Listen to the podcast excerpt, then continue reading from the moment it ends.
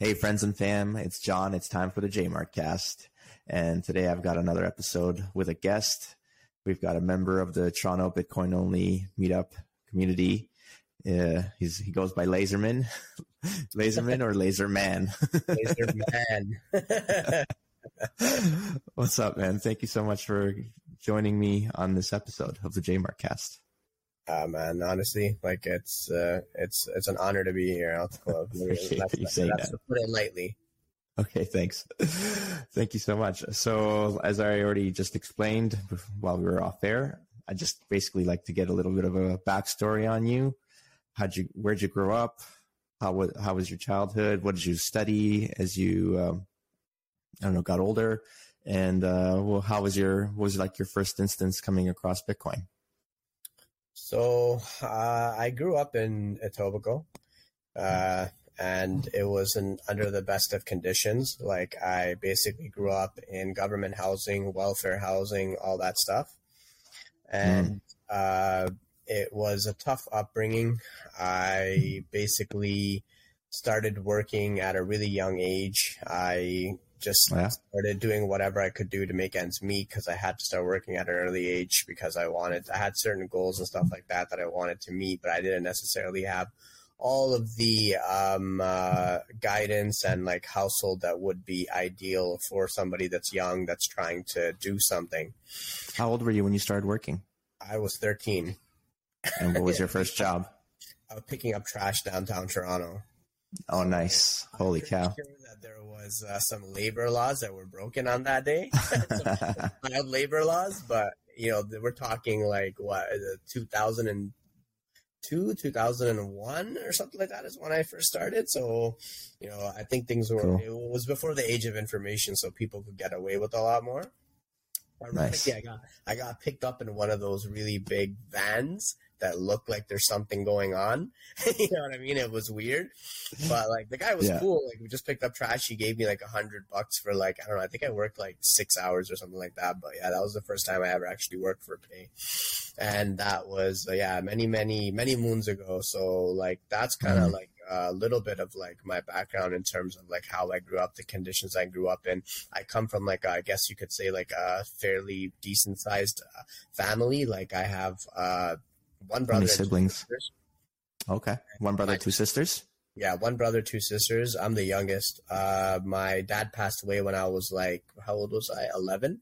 So I lost my father at a really early age, and then my mom had to go and like independently raise these four kids. So our, My goodness. our- yeah, our, our our conditions were very like you know like it was a tr- it was a tough terrain to say the least. So uh, flash forward, I, I working all these odd jobs. I ran my own business. I ran my own trucking company. I, I had a few entrepreneurial ventures here and there. I made a few investments that were lucrative and some were busts. So I have like that like up and down roller coaster type thing. Uh, the Mhm. first time I heard about Bitcoin was in 2013 with Did you go? my- Did you go to school though before before you go into that?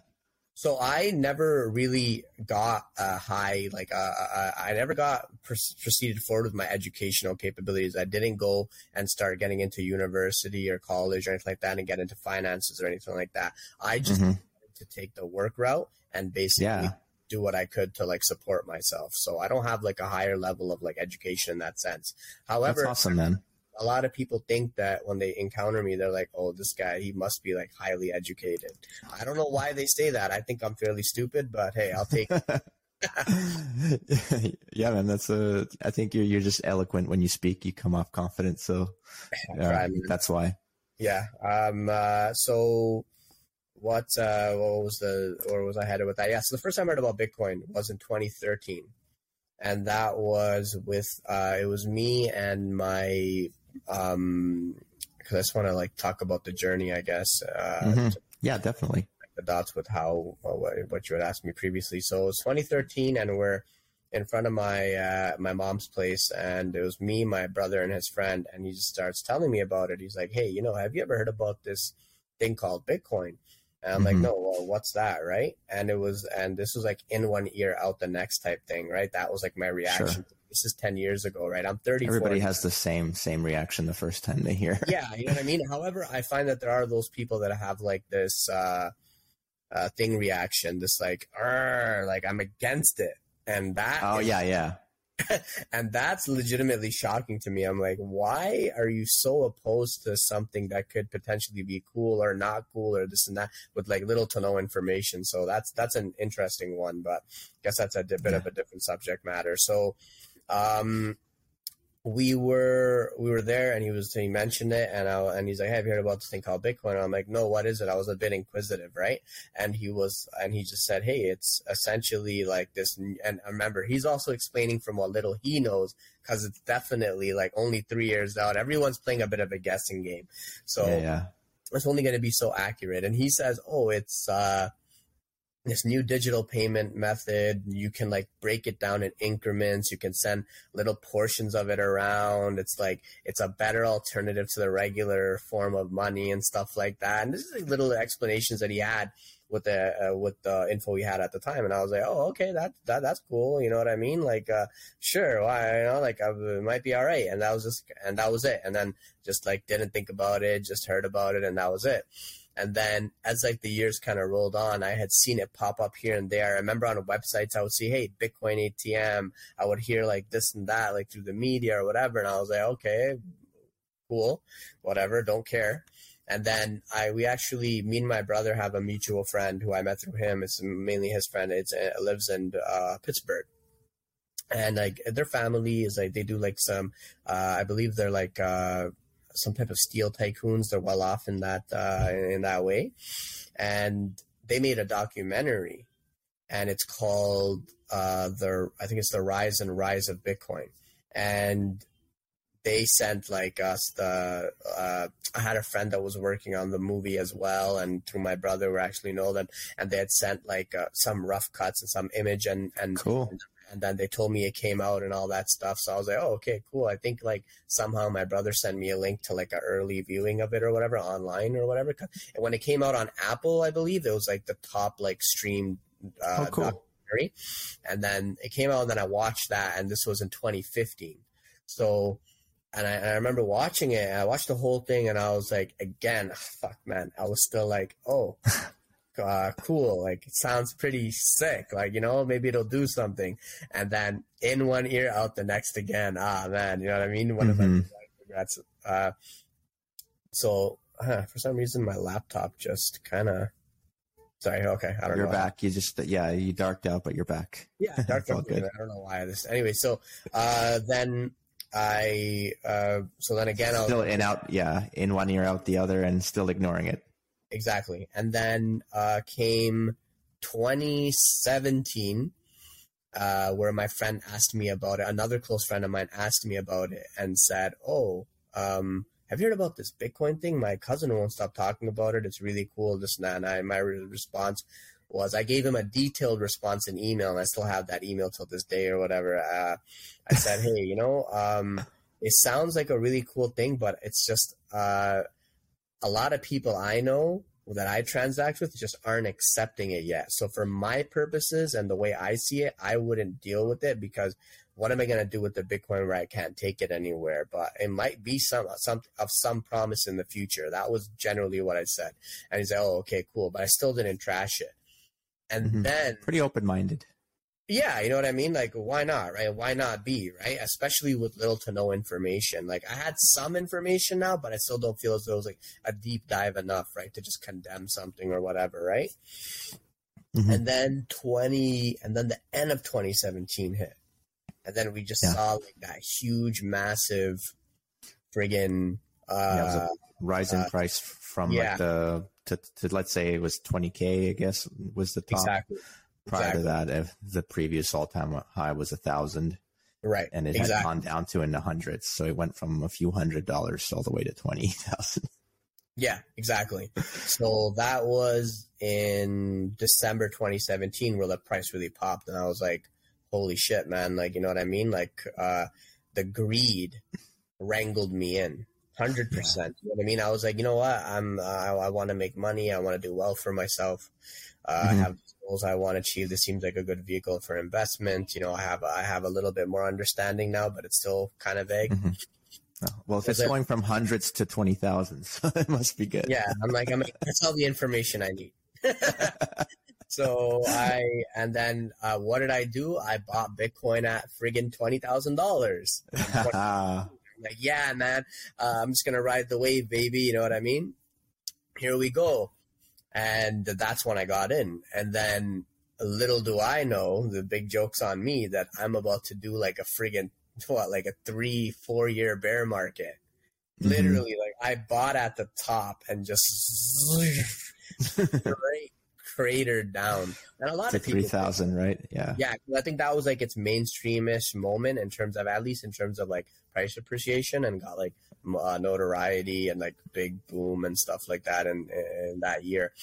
And then uh, just I got totally like wiped out in terms of like investment wise and in terms of what I put in. And I'm like, oh my god! And and everyone that was like a huge enthusiast and talking about this revolutionary thing, they all like vanished. All the silence were gone, complete silence. Everyone's like, "Oh, get away from this thing! This thing's not going anywhere." I was like, "Whoa, all right." So I was like trying to figure this thing out. Still, I'm like, "Man, I think I got screwed over." Basically, now I'm feeling a bit scammed, like down and out, down in the dumps type thing, right? I'm like, "Oh man, what do I go from here?" Right?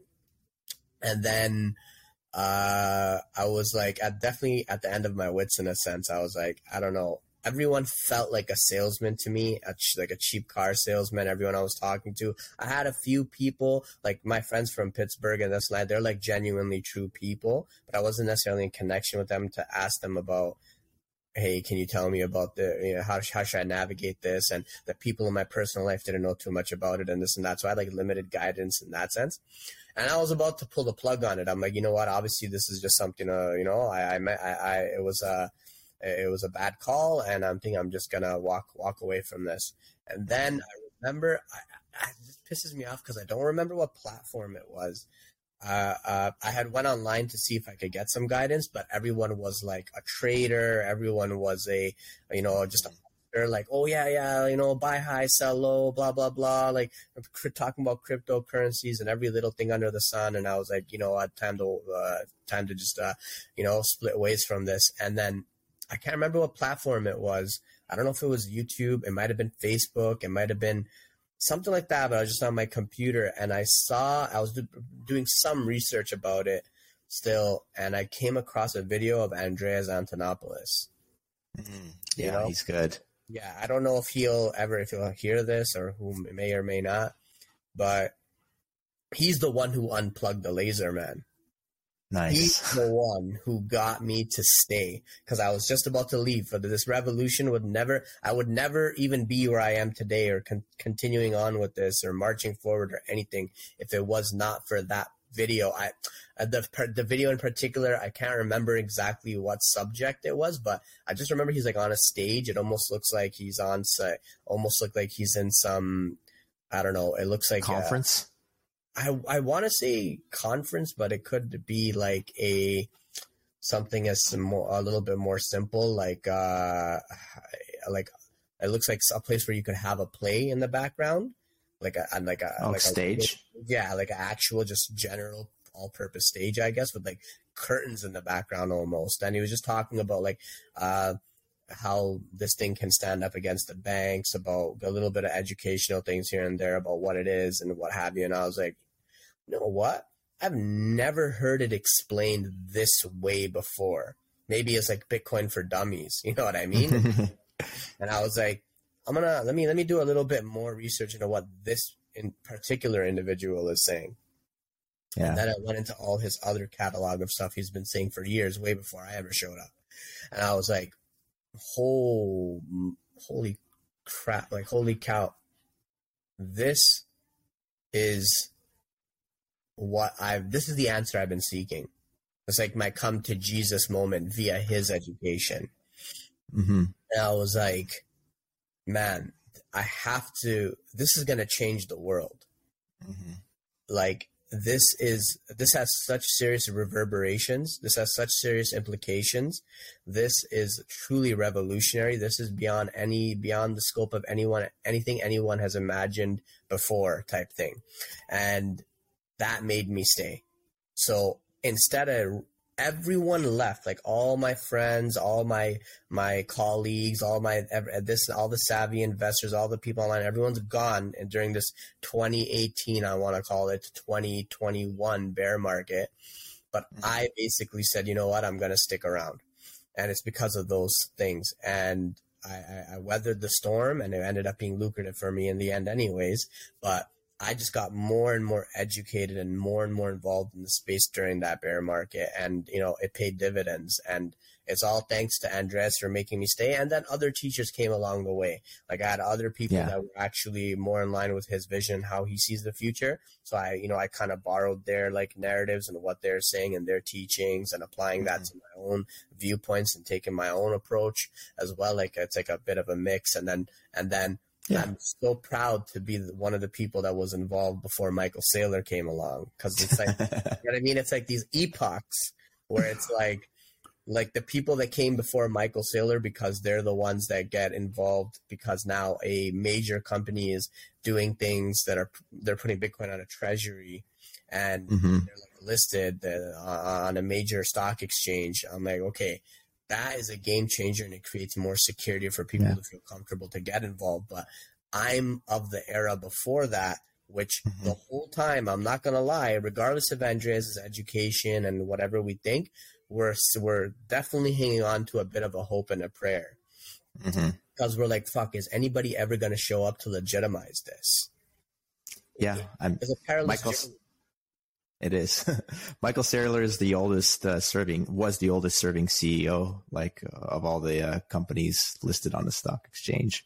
So that, that goes to say something, right? Like if, uh, yeah, he's like, he's like, he's, uh, he's quite, he's quite a paradoxical individual because I also heard to your point that he had had, um,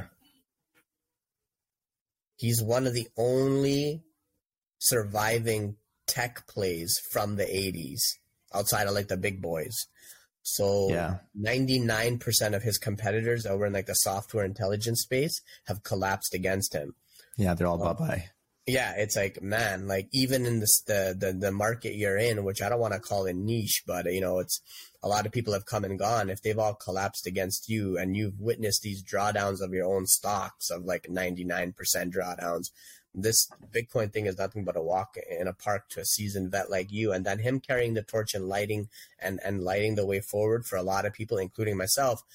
Mm-hmm. That that added that that layer of like, okay, this is the mm-hmm. real deal. But imagine, so anyone out there who might be listening to this, imagine being on a perilous journey for many many years, with so much on uh, on the on the line, not knowing if the thing's ever going to get picked up because that's that's the thing. After Saylor got involved, then you have your Jack Dorsey's, then you have your Elon Musk, then you have your PayPal and all that, and say, okay, they're all legitimizing the space.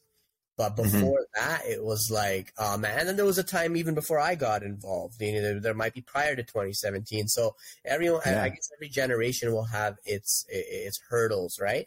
But mm-hmm. like, uh, I think that it, there's a lot more breath of fresh air to be had in the space now. And uh, in terms of just going forward, I'm I, I've already uh, I I launched a business where I was integrating business small business owners in Toronto um, to get involved in Bitcoin. Obviously, I'm always investing in Bitcoin, Bitcoin only. I don't own mm-hmm. any other asset. I have no need to. I have no reason to. I'm strictly only Bitcoin. I only stay with Bitcoin. I could diversify, yeah. I could do this and that, but I'm of the Michael Saylor class of 2020, and it's like diversification would never work in an airplane. So why would you use it in your portfolio? Yes, there mm-hmm. are times where diversification can save you and this and that. And I'm not mm-hmm. totally against it. To some people's strategy, it might work.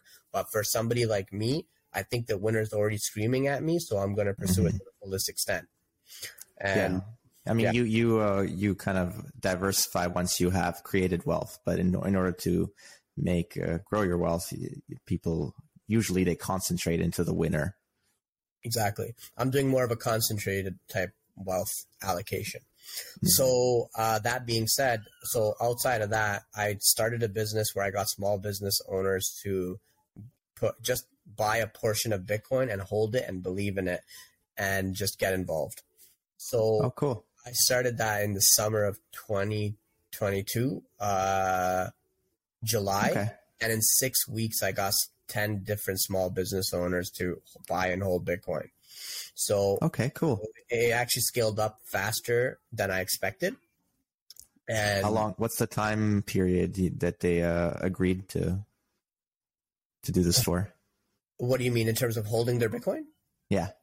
Uh, well, they all want to hold for a very long period of time. I think it varies from person to person, but most of them were in it for a multi-year holding periods. So they're like, you know what, we want to hold it for multiple years, and we'll just sit and wait because half of the time it's it's ironic because sometimes they do care about the text and understanding of how it can be uh, revolutionary and, and positive for them and mm-hmm. a good investment vehicle. But a lot of the times, and a store of value and what have you. But a lot of times, they're willing to just get involved because they just they they they like me as an individual and they think that I might know what I'm talking about.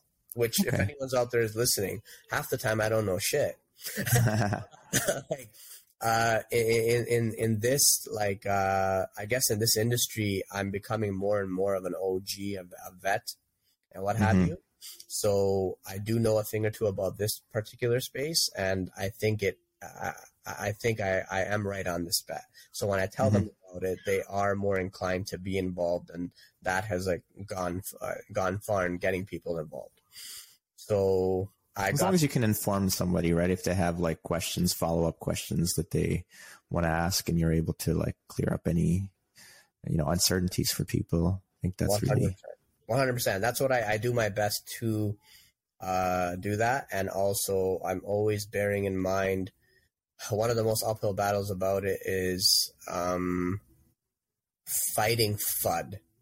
That's the number one thing. There's just always some nonsense that someone's heard about it, and right away, if if I approach them on it, they think I could potentially be a scammer or what have you. But once mm-hmm. I have a conversation with them, I'm able to break down a lot of these barriers. So it's a it's a fun thing. So I did that in um the in summer of 2022 for about six weeks. I did it. I launched it and I just put it out there as literally I did in a crude manner for the, re, the purposely just to prove to myself to myself mm-hmm. and potential prospects it's a prototype to show that it can be done.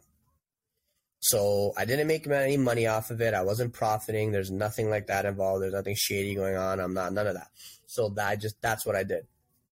And Actually, then, I had one question that I thought of. Sorry, it just came back to me. Yeah. Uh, did they do this as a business or as individuals? Were they holding like the Bitcoin under as, their business title? Title under their business titles. So is it like uh, they're putting it on their balance sheet, kind of similar to Michael Saylor style? Exactly, but on a way smaller scale. We're talking, yeah, of about, course. We're talking about hundreds and thousands instead of like millions, right? And mm-hmm. uh, they were holding it. I, I specifically made sure that they bought it with profits of their businesses, proceeds of their businesses. So it has nothing to do with personal ownership or anything like that. So uh, that's what happened back then, and now I had this thing, which is basically a resume. That's how I saw it as like a calling card, right? Mm-hmm. The idea is to, at some point, build a business around it and squeeze some profits out of something like this. Because what's wrong with building on Bitcoin and getting paid for your work? The answer is nothing, right? Yeah, I, you're providing I, a good service that people yeah, are happy to, to volunteer payment for. Yeah, and I need to take care of my family, right? So and myself. So why not? So uh, that was about yeah, almost six months ago. So, uh, I sh- so at that point on, I started shopping it around to people that might want to get involved in this business idea I have, and maybe we can collaborate on something and work on mm-hmm. something. So, unfortunately, for a guy like me, we're also I'm doing it again, weathering the storm, trying to launch this business in the middle of a severe bear market. Eighty percent ish drawdown from the seventy thousand dollar high of Bitcoin all the way down, convincing people that are outside of the Bitcoin space and people in the Bitcoin space that hey, I have this idea for Bitcoin, and everyone's like, all the companies are tightening their belts, so they don't have money for, they don't have money on tap the way they did to uh, give money out to promoters or uh, sponsorships and resellers, etc. They're just firing people that are not essentials. And then on top yeah. of that, when it comes to the public view, I'm offering Bitcoin, and they're like, "Oh, um, uh, Uh, That's a It's joke. been a rough time. Like it's yeah, Yeah. like just, it's perceived as a joke again because we're in another bear market. Remember, everyone's on your team when you're on the rise, but when it's the Mhm. opposite, you already know, right? So I'm uh, I'm now doing this, and I'm not getting any bites because everyone's just either tightening their belts or they think it's a joke, and I'm getting some low level interest, like uh, in terms of like uh, engagement. mhm. And then uh, the tides just now turned in what are we in now? January. it's the end of January 2023. So yeah, um, thanks for telling letting me know the year. I get a little phased out sometimes. this isn't 1999. Uh, so, uh, we got to get back to the future. yeah, exactly. Uh, get in my DeLorean. So I'm still glad somebody knows my pop culture references. My age is starting to show amongst the youngsters, though. I'll tell you that much. Dude. separate discussion though. Yeah. Um, so twenty, about two three weeks ago, I I got a partner that wants to work with me on something in regards to this. It's just I have to stay discretionary about it and keep it a bit discreet, hush hush. But just a few weeks ago, I, I I got a partner that wants to get involved and build with what I was doing and add his own and take Mhm. away some segments of what I was doing and add his own and add some of mine. And we're basically doing a partnership and moving forward with what I've been already building. Mhm. So Mhm. it took about five months for that prototype to uh, give me some type of ROI in terms of getting me somewhere in terms of a partnership. So now I I actually had a call before you uh, uh before I got on the phone uh, uh before I got on the meeting with you with him for like 40 minutes and he's had some pretty good success and he has some pretty good connections and he's in the he's in the in the space to say to a certain degree he's done other stuff but now he's moving into this and me and him have been chatting and having banter and we're going to launch something and do something so that's where i am presently at the beginning of 2023 i'm hoping that in uh march or april Mhm. i'm going to have I'm gonna have my secret weapon de- deployed. Put it that way. I'm gonna be launching something on the off the strength of what I've done in the past, and now moving forward. So uh, that's where I currently am, and uh, I want to be in the space forever. Whether what look, even if all my business ventures fail inside of Bitcoin, whatever, I took my shot. If they fail, they fail. I'll never stop being involved in terms of an an investor and a community builder, and uh, even with what you're doing with uh, creating a business for people to uh, essentially work out and pay you in sats that's Mhm. amazing and i'm always going to be community builder and i'm always going to be riding with the community so that's me in a nutshell so sorry to bore everyone to death with that no, I, I love it. There's uh it's funny you're talking so much. I had like so many follow ups, and now none of them are coming to mind. yeah it's like, that happens no, it's all good. Uh, well, why don't we go? So, if we're to talk maybe a broad level vision of what you'd like to see, the sense I'm getting is you'd like to orange pill a bunch of businesses in the local region.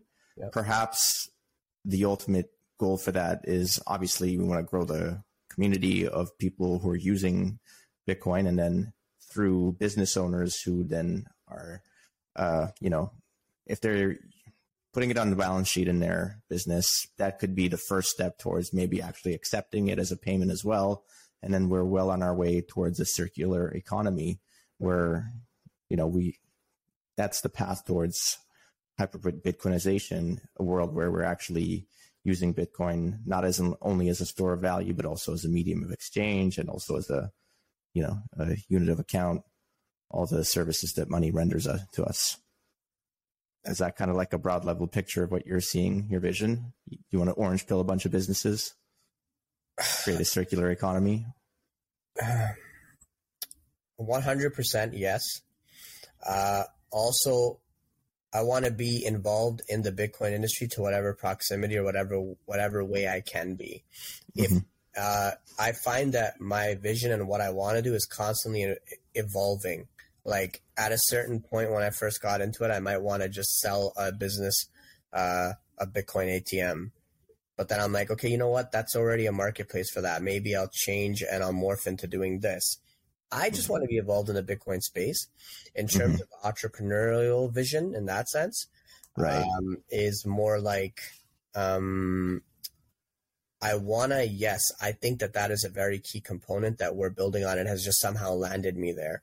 Is um, I think I kind of fell into this into that segment almost by like happenstance, where okay, fair. Uh, it's yes, we have to make it circular as well because this new layer, which is Lightning, which is so like beyond like uh, to a certain level beyond comprehension of what can be done on that scale, is mm-hmm. Is this nifty new thing that can be played with and built on in terms of scaling because the layer one issue, the layer one version of Bitcoin had its drawbacks and this now this new layer 2 of lightning can do all these different things where you don't necessarily need to rely on a cryptocurrency or something like that to be the rail for mm-hmm. scaling and speed because nobody's going to go to a, a, a, coffee shop and wait 10 minutes for the bitcoin core to confirm that $1 transaction or half hour an hour they want any instant payments and now lightning has opened up that new avenue. So now you can make it more circular which is such an important thing that we need for just everything overall, whether it's price appreciation, sorry, price appreciation, or uh, making it more available in terms of banking the unbanked, making it easier for merchants, uh, mm-hmm. creating that uh, portal for people to get in and out of Bitcoin in a quick and easy, convenient manner.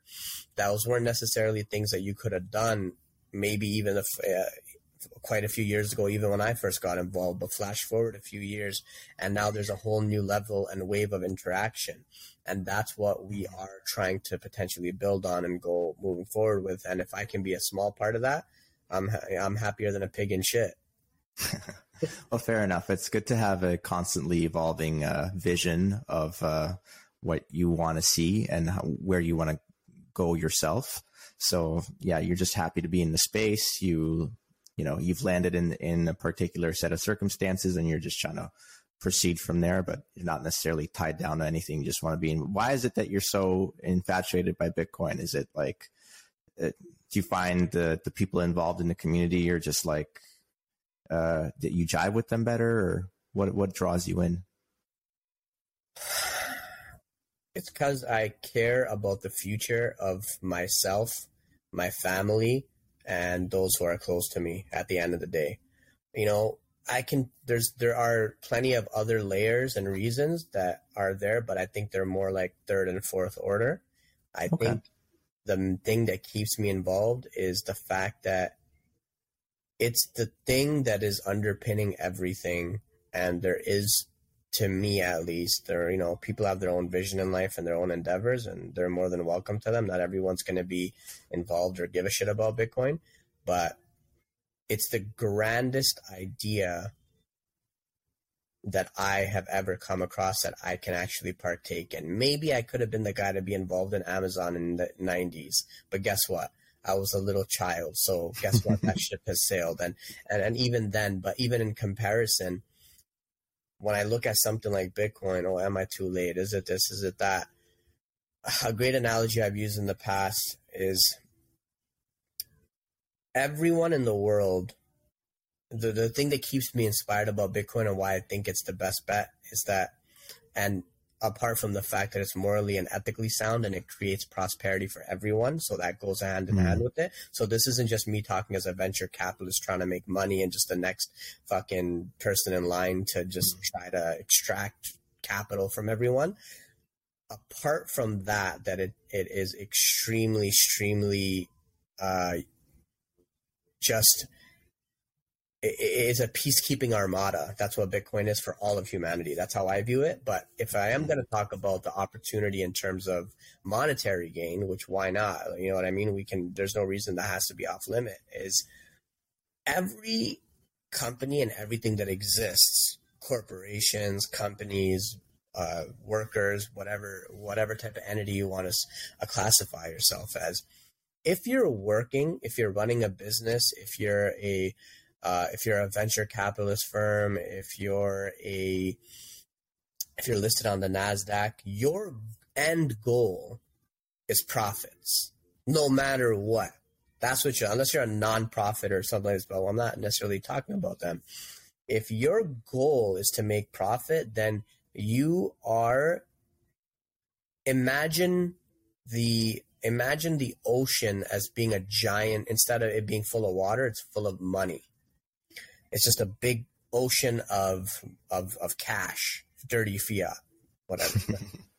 and you trillions are, and trillions of dollars. exactly. And you are a hundreds of trillions of dollars and you are a a a blue whale. You're just a giant fat whale in in in, in that ocean of fiat. And your goal is to swallow as much of this fiat as you possibly can. You just want to open your mouth and gulp it all in, like, oh, right? That's that's what you're here for. So you want to make sure your Q1, your Q2, your Q3, your Q4 is always looking good to your your board. Green. Yeah, as long as it's green, everyone's happy and everyone's winning.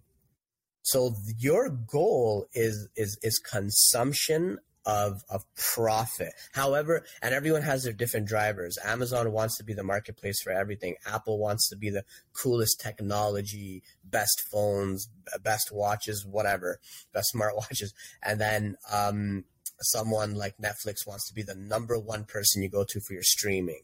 So they're mm-hmm. all playing their they're the monopoly for their industries or the giants or the mid-sized guys, the smaller guys, whatever. But their end game is profit. That's what they want to do. Mm-hmm.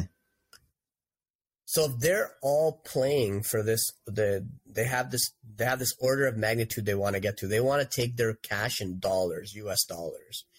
They want to cash. They want to take their their their. They want to they want to get their profits in gold maybe. They want to get their their profits in diamonds maybe. I'm not saying that these industries that i that these companies that i named do but they want to they want to reap their benefits in shares and whatever it may be.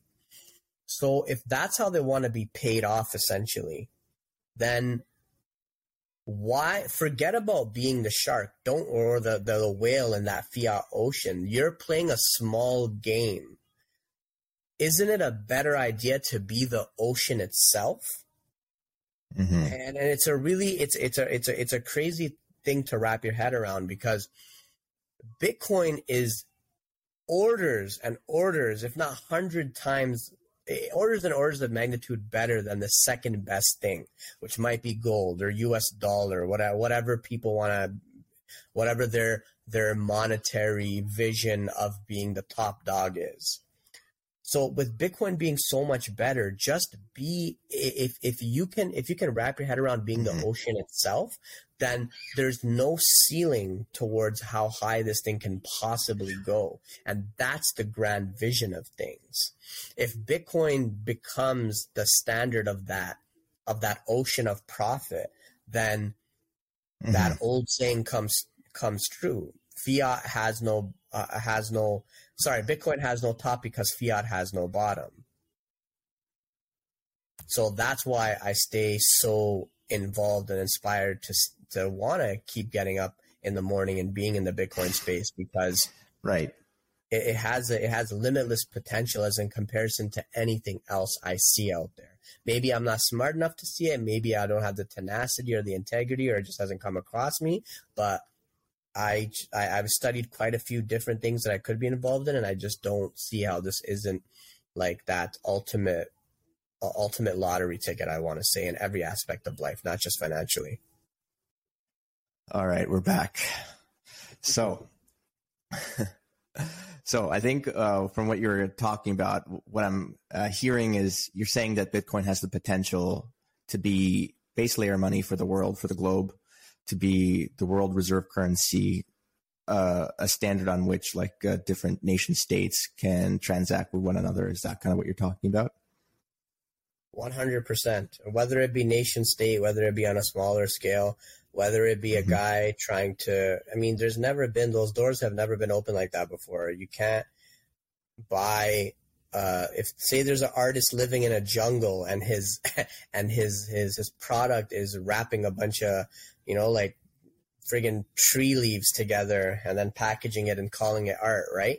How would he ever have sold that to you in the past, right? How would that person, how would that merchant get that to you? It'd be, it'd be so, so damn near next to impossible to get it done. But now you can have a lightning, you know, point of sale terminal in a place like a jungle and it's like just like a smartphone in your pocket and let's say you're transacting on it and you're using those rails, right? Shipping and this and that is a bit of a different thing, how he's going to actually physically get his product to you, but we're not necessarily in the business of Bitcoin isn't a one cure all, right? However, at the very least, you can get your payment to that individual from buyer to receiver, right? So, uh, and that's on that's on like smaller scale stuff, but uh, nation states they're gonna have to find a way to uh, essentially uh, line their own treasuries with something that isn't reliant on another country, in particular, a country that they don't even like.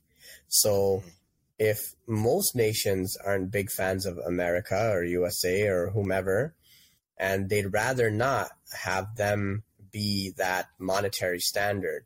So why not tr- turn focus on something that doesn't necessarily have a flag? So there's huge benefits even for nation states and and and whether it be uh, a smaller flag like El Salvador or a bigger flag like Switzerland or a a, a, a small to mid-sized company or a mega corporation, everyone can benefit and everyone um, works their way from the inside out in a sense of I always believe Bitcoin to be the equalizer where if you're a smaller fish in any game, you can get ahead of the pack because they're not as nimble as you are. Big people have a fiduciary fiduciary duty and they have a lot of people to report to, so they can't just go and hold a bunch of Bitcoin without getting a bunch of OKs and green lights. Whereas in somebody who doesn't have to worry about all that political melodrama can just go mm-hmm. boom and get integrated fast, and that's to their advantage. So ultimately, Bitcoin is this to you. I guess you could I could say it's this technological advancement where it's decentralized money. And because it's decentralized money, it's this neutral asset that can be used between parties that don't necessarily uh, have a lot of trust for one another. But you know, it it it kind of because it's neutral, it's it's one thing that you can at least agree on with an enemy. Let's say. yeah, that I mean, it's uh, it solves the Byzantine generals' uh, problem, if I'm saying that right. Uh, it's it, it, it just creates so much less friction between both parties because mm-hmm. if you're gonna transmit information, let alone currency or anything of that matter, there can be mm-hmm. a whole bunch of uh, third party worries and woes that have nothing to do with the two parties that are just simply trying to transact amongst each other. Mm. So the more you essentially alleviate that stress of, oh, okay, if I'm going to move a bunch of gold bars around, am I going to have to move it with a bunch of horses and buggies or planes and cargo and verify that it's real? Or am I mm. just going to make it instantaneous and just let the blockchain and the confirmations of the verification for me? So the more mm. things you remove, uh, the the more hurdles and the more barriers you remove in between those two people who are trying to simply transact, whether it be mm-hmm. a simple transaction or a major transaction, you're you're always going to end up with more upside and just bigger bigger returns in every way, shape, and form. Yeah, yeah, like uh, it's it's more convenient uh, ultimately to use Bitcoin. People don't like when you don't understand what it is and how to use it, then for you, you could make the argument that it's not more convenient. The way I already live my life is the most convenient thing. But there has to be an inflection point where something happens and there's a need and there's a pain point. And at that point, when people have a pain point and a need, then they can have an aha moment, a light bulb moment where they understand the value proposition of Bitcoin and it becomes more convenient for them. Yeah, exactly. It's a it's a true disruptor, and to your point, that disruptor doesn't necessarily have to take place in North America. And uh, that disruption rather doesn't have to take place in North America and our parts of the world because we're in first world countries. To be honest with you, for the most part, my credit card, my debit card, my e transfers, they keep me pretty not bothered. I'm fine. You know what I mean? I don't face too much friction. I'm able to buy things fairly easily, as I'm sure you are as well. But that's just elitism. You know what I mean? We represent a small faction of the world. We're not the everything that encompasses all there is still about three to four billion people who are unbanked or or bankless, uh, a, a, a, vast majority of them. So it's it's about creating that disruption that levels the playing field a bit and enables other people to become part of this of this globally scaled economy so they don't have mm-hmm. to always be shut out from it. So uh, yeah, that's where I think that uh, a lot of the disruption will lie, and uh, the again the the ramifications of something like that are endless. Mm-hmm.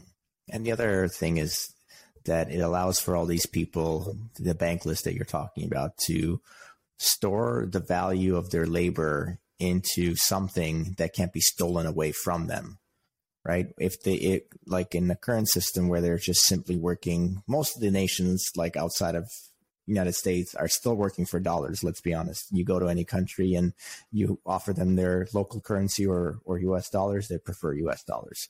But let's say, like, even with that, even with that being the best, you know, fiat currency available, their wealth is still being stolen from them just by the fact that the supply is constantly being in, inflated at a ra- and at, it's at a more and more rapid pace as time goes on, and all their value that they're able to create through their labor is dissipating away at a frightfully fast pace. Well, absolutely.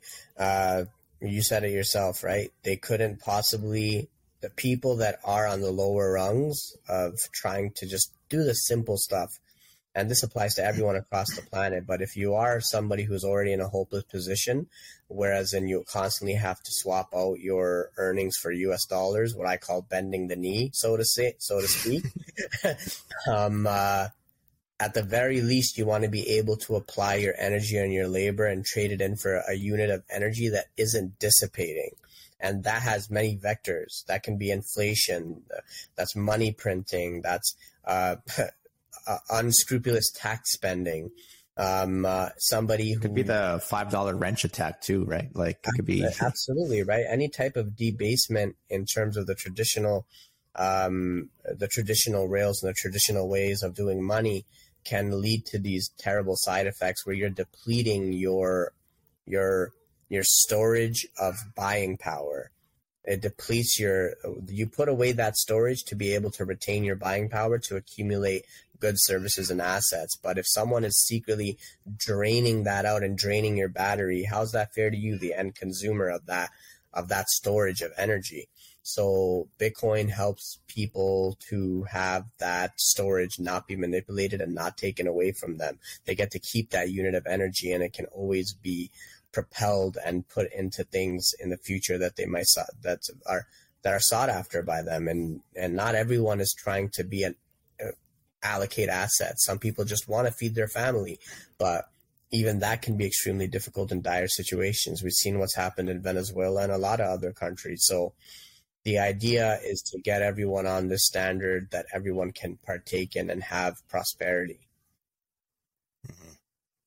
yeah, man, it's uh, beautiful. It's an easy thing to be passionate about, obviously, because ultimately, like money, like all of life revolves around money. You know, you know, you need money to take care of all your basic needs, and if that is left in the hands of the few who do not have the best intentions for everybody, who get corrupt, then the world, you know, this suffers all the stuff. Uh, there are many sufferers, and this just offers an equal opportunity system for everybody. And it's easy to understand why you're so passionate about it. Yeah, well, I mean, I guess everyone has that driving force in their life, and they have their reasons for why they do what they do. And for me, uh, this happens to be something I'm very passionate about, and it's a coherent way forward because something I would a message I would send to anybody who uh, would be listening to this is you can be passionate and want to solve a lot of life's problems. You can want to be the guy who's going to make a car fly. You can be the one who's going to cure cancer, that is passionate about that. You can be the one that's going to create the best possible pillow that people can sleep on. Whatever it is, whatever your thing is. But I find is I, I found it at least in my own ex- life experience that there's not always a surefire way to move forward with certain things.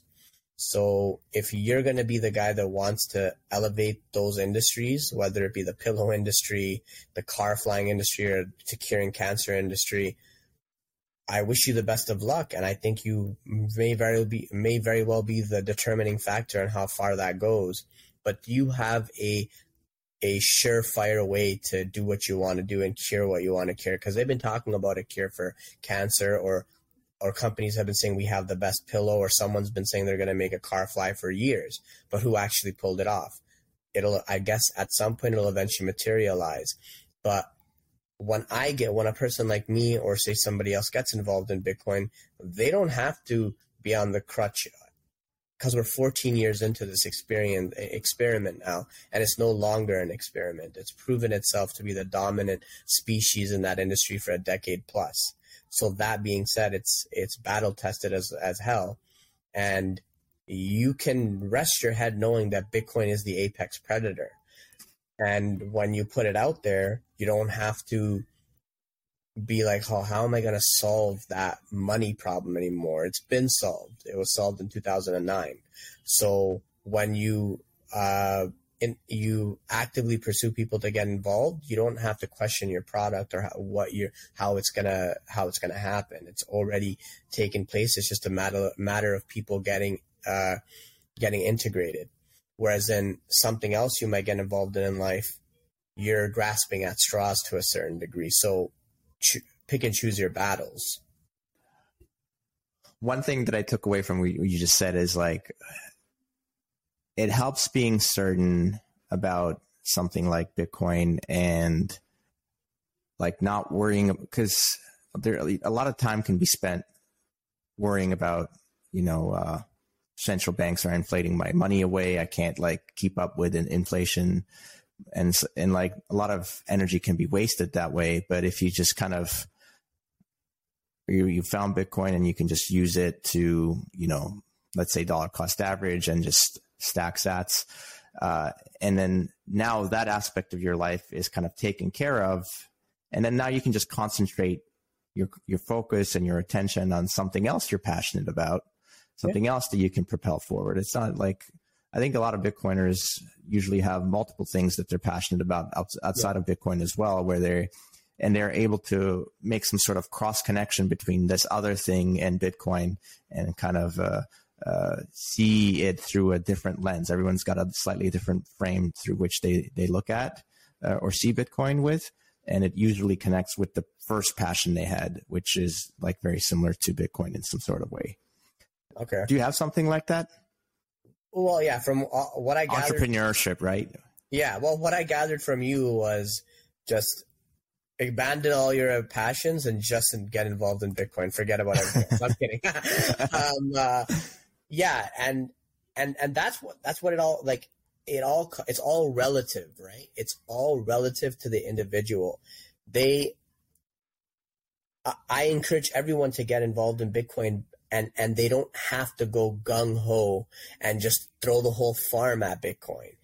It, it, just you being somewhat involved makes all the world world of a difference if you multiply that by everyone across the planet and the ultimate grand scheme of things, the vision of things that mm-hmm. puts us in a very good place as Bitcoiners. So it's not always about go all in. It's about just be somewhat involved because it is a good thing. And uh, the other so maybe, side, maybe to refine your advice, then it's not necessarily like doubt the uh, thing that you're passionate about and like if if you have passions i say pursue them but if right. you don't have anything that you're super passionate about perhaps this is an area to look into because there's so much upside there. Like we always, like people always say, we are so early. There is yeah. much development ahead of us, and you could be a big part of it. but obviously, if you have other passions, like don't don't just drop those. oh yeah, that refines what I'm saying very well, and I'm in line with you on that. It's just I have to keep it a little real with people at times because sometimes, especially young people, but even if it's somebody who's a bit older, sometimes they can have their heads in the clouds to a certain degree. Because if I had a dollar for every time I heard somebody say I got a really good idea for an app, or if I had a dollar for every single time somebody said, "Hey, I got a really good idea for a business" or anything like that, I'd be I'd be killing it right now. But and good ideas and, are a dime a dozen. It's all about yeah, execution, right? And and and it can be a it can be a perilous journey where you're chasing something, chasing something, chasing something, and you're not making any headway. And that look, I salute anybody that might be willing to do it and, and, and what have you. And they might be the pioneers. They might be the ones to take the first dive and lead the way path and carry that torch forward.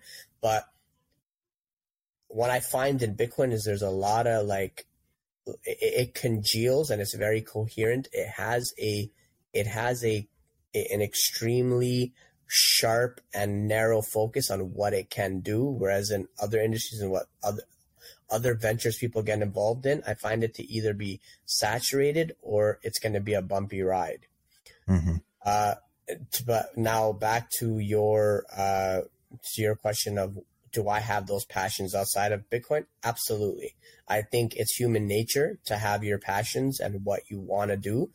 And like, uh, for example, I, I, I wanted to do comedy for a certain amount of time. I wanted to pursue something in media, like I want, you know, maybe I wanted to be a journalist and stuff like that. And those are still things I'm passionate about. It's not like those have been just this Bitcoin mind virus took over and I forgot about all the things I might have, could have been, or may have wanted to do, or passions I do currently still have. It's just focus. Your focus determines your reality, because I could, I could be all right in comedy. I could be decent as a journalist, or I can be an absolute bit god in Bitcoin. yeah, why can't you do that? Why can't why can't you do be a god in the other? Because I'm not fields? as passionate about it, so I gotta okay. choose. Right. There Unfortunately, I have to make that decision, as does everyone else. They have to make their decision if they want a part time Bitcoin, but full time drawing comic books which is fine. Yeah. Absolutely. Mm-hmm. Go for it if that's what drives you. For me, comedy's great. Being mm-hmm. a journalist is great. But Bitcoin, to me, eh, being involved in the Bitcoin ecosystem and driving this mm thing forward and staying actively involved is is larger than that to me. It's more of a driving factor. And in all honesty, it is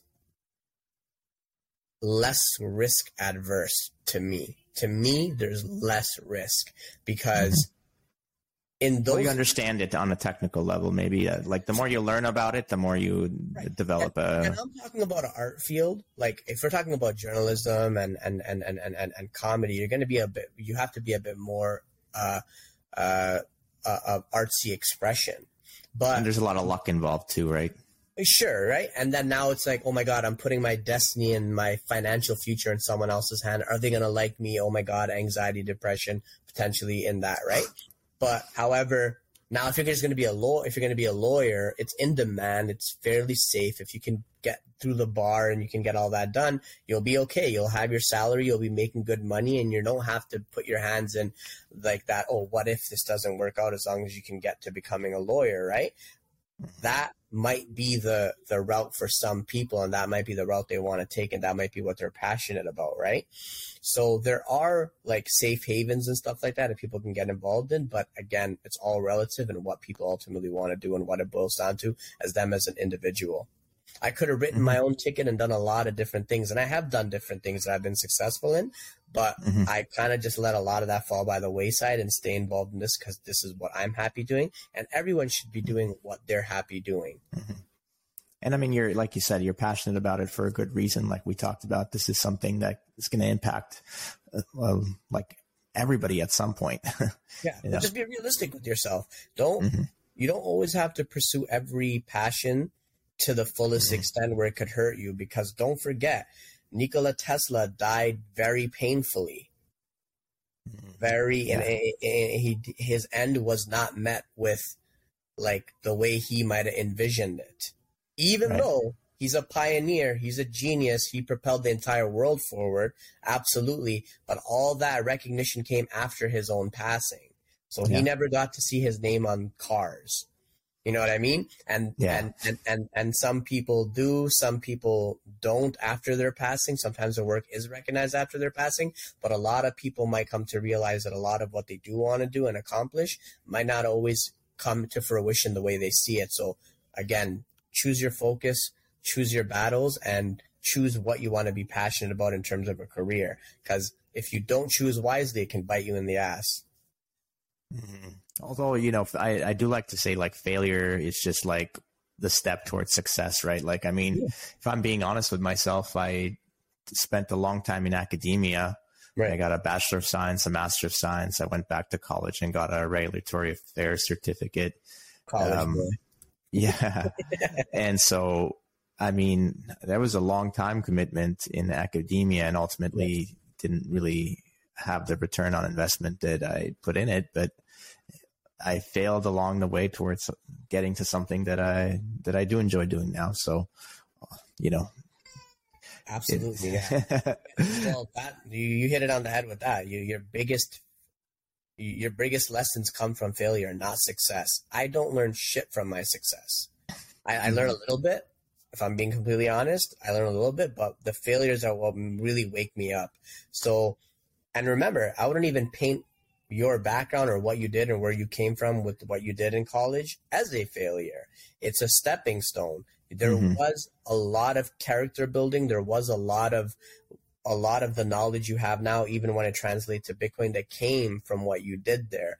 It's just Mhm. almost like a subconscious thing that people don't Mhm. even sometimes they just go like, "Oh my god, I spent so much money and time in school and getting a degree and this and that, and now oh, I haven't made so much money on it." Well, you might not necessarily have made the financial returns that you were expecting, but you've definitely got that life experience, that book smart, that thing that you can reapply to other facets of life. And you clearly Mhm. have because you found another endeavor that has been fruitful for you. And I can almost guarantee that what you did with that background to some extent translated into this. Oh, So- totally. Exactly. I guess the only true failure comes from like not recognizing that, right? Like not realizing that like, oh, if you made a mistake, maybe there's a system along the way that you learned that you can actually apply to the new thing that you're going to try out. Exactly. Yes. True. Cool, man. Well, thank you so much for joining me on the podcast. Thank you for all, you know, retelling your story and then just getting a little philosophical here at the end there. That was kind of nice too. Of course, man. Yeah, you know, that's what I'm all And- about. yeah. And thanks for being patient with some of the technical difficulties. Appreciate all that. That's Is there any um, any um, uh, way to that you want people to contact you or anything like that? Or yeah, you can always find me on Twitter, laserman underscore 21. nice, and that's a capital L. And um, you know, I, I I don't post as off, as often as I'd like to, but uh, you know, I'm there. You can always hit me up there. And uh, other than that, you can always catch me in the Bitcoin community in Toronto here. hmm I have a couple of things I'm building in the background. I wish yeah, man, maybe we'll do another one in a couple of months. And yeah. can- When you're ready to launch, exactly. And uh, I'll be able to give uh, I won't have to be operating in the shadow so much about it. and Yeah. uh, yeah, I think it's a very bright orange future ahead of us. Uh, do, what you, do what you can to stack and just stay involved in Bitcoin. And uh, don't forget if you have any um, uh, of your fitness needs, that don't hesitate to reach out to Jmart because thanks, man. You're, you know you're my marketing team. absolutely, man. You know I've been I'm I'm you know I got a dad bod going on and I want to get ripped and. He's, he's my go-to guy. So you're only selling yourself short if you're not going to him. So keep that in mind. Thanks, man. We'll talk some more once we once I stop recording. Cool. I want to get you out of your dad bod. yeah, exactly. All right. Thanks everyone for listening. See you next week.